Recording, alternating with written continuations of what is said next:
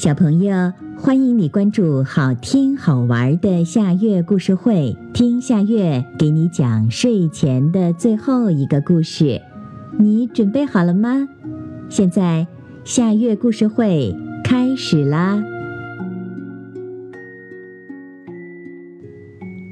鹿角上的新家。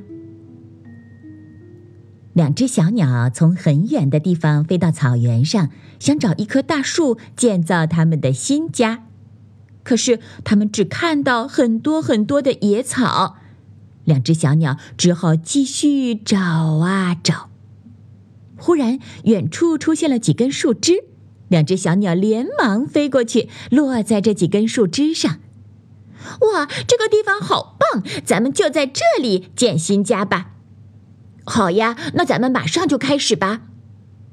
他们叼来草茎和草叶，忙碌了好久，新家慢慢的建起来了。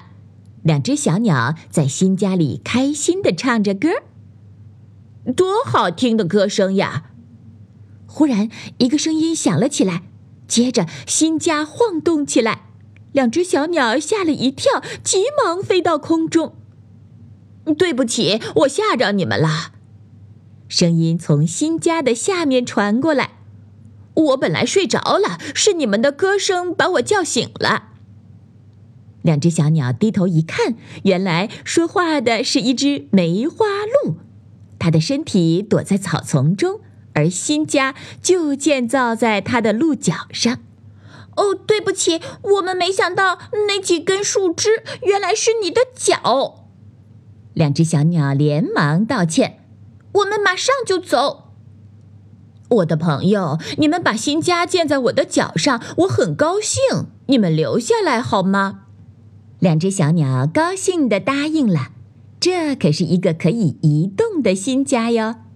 白天，两只小鸟在天上飞，梅花鹿在地上跑；晚上，两只小鸟和梅花鹿一起甜甜地进入梦乡。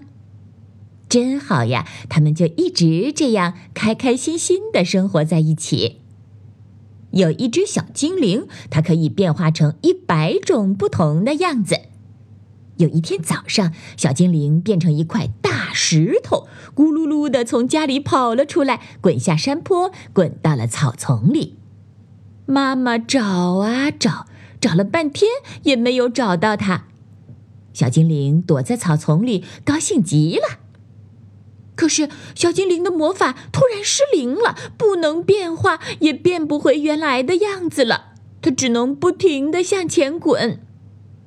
我，会自己滚动的石头啊，它可是我的！一只大灰狼跑了过来。哦，不，这块石头是我的！一头大熊跑了过来。小精灵吓坏了，它拼命的往前滚。滚呀滚，小石头变成了一个大皮球；滚呀滚，大皮球变成了一个小皮球。咚！大熊飞起一脚，小皮球飞到了小河里。顺着河水流啊流，小皮球变成了一个小葫芦。好啦，今天的故事就到这里了。可是。我还想听，你可以关注“好听好玩的下月故事会”微信公众号，听故事、讲故事。小朋友，晚安。